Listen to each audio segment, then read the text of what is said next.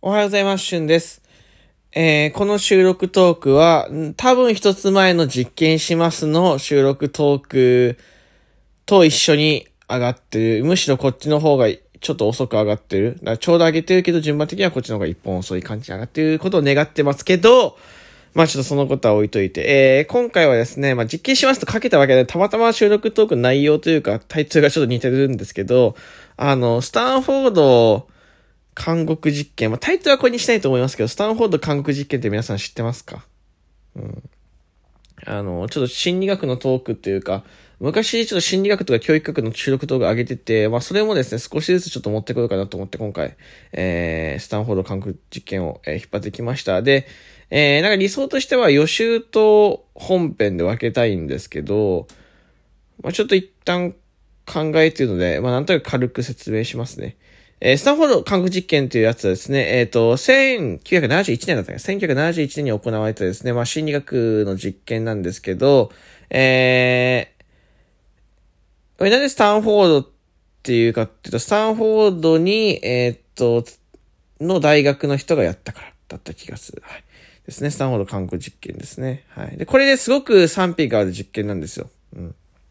で、えー、まあ、ど、内容どうなかというと、えー、新聞でですね、新聞とか広告でですね、えー、普通の人のに、普通の人、いわゆる一般人が21人集められまして、えー、まあ、大学のですね、その人たちを大学の、えー、施設の一部を使って科学させてですね、えー、まあ、実験室で、監視役と囚人役に分けました。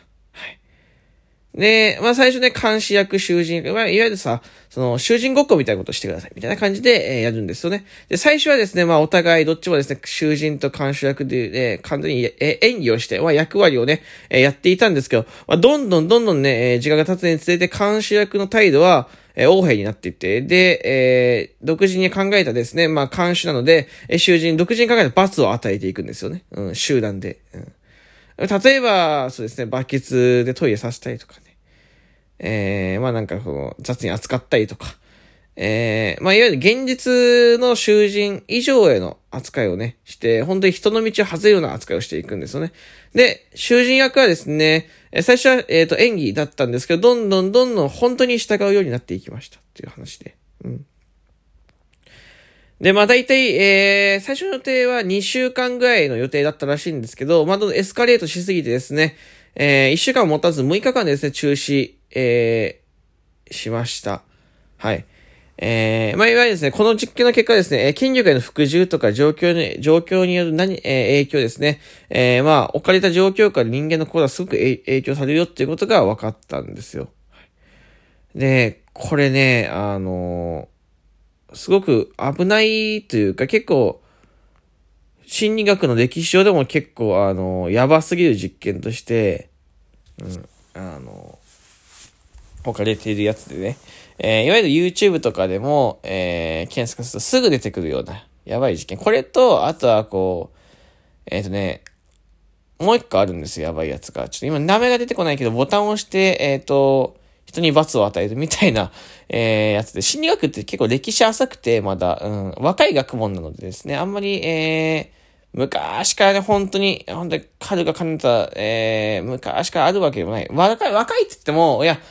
まあ、アリストテ、え、じゃアリストテですね。若いって言っても、別に他、あの、いわゆるね、その、勉強の歴史になるぐらいはあるんだけど、えーと、語学とか、哲学とかに比べるとまだまだ浅いです。はい。うん。で、まあ、スタンフォードの科学実験はですね、まあ、その中の、まあ、これは、えー、賛否あるんですけど、まあ、えー、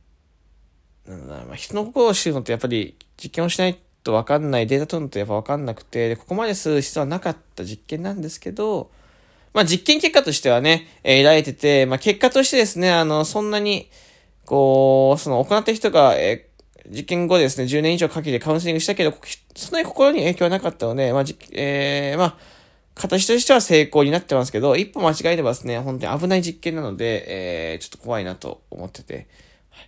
で、まあ人のまあ、いわゆる人間はですね、人間の行動はその人のですね、えなんか性格とか決まるんじゃなくて、置かれた状況に変わっていく。いわゆるこれも成長の過程でもそうで、えー、家庭環境とかがその人の性格に影響するとか、えー、例えば部活動とかで、えー、激しめな部活、いわゆるお、えー、男らしい部活に入ってる人は、男ど、男らしさって言いますけど、えー、それ以外、それ以外の部活がその男らしさがないわけないですけど、えー、それ以外の、例えば野球とかラグビーとか、そのザ、えー、サッカーとかもそういう男らしさを、空手、えー、柔道とかね、えー、そういう、まあ男らしさが目立つようなスポーツは、えー、他の、えー、部活にに入ってる男の人と比べると、男らしさが、えー、少なかったりとか、女性も女性らしさがある、えー、やつと女性ら、女性らしさある部活は難しいですけど、まあ例に挙げたのは今部活がポッて浮かんだだけで、女性らしさっていうのは、増えたり、減ったりすったりとか、えー、そういうことがわかる、えー、実験でございます。はい。まあ、あの詳しい内容を話すとですね、ちょっと怖いので、えー、これ写真とかも出てくる実際の写真とかも出てくるので、よかったらスタンフォード韓国実験で、えー、調べてみてください。えー、とにかくどんどんどんどん日によって、えー、囚人役と監視役の演技がね、演技がなくなっていって、どんどんどんどんエスカレートしていって、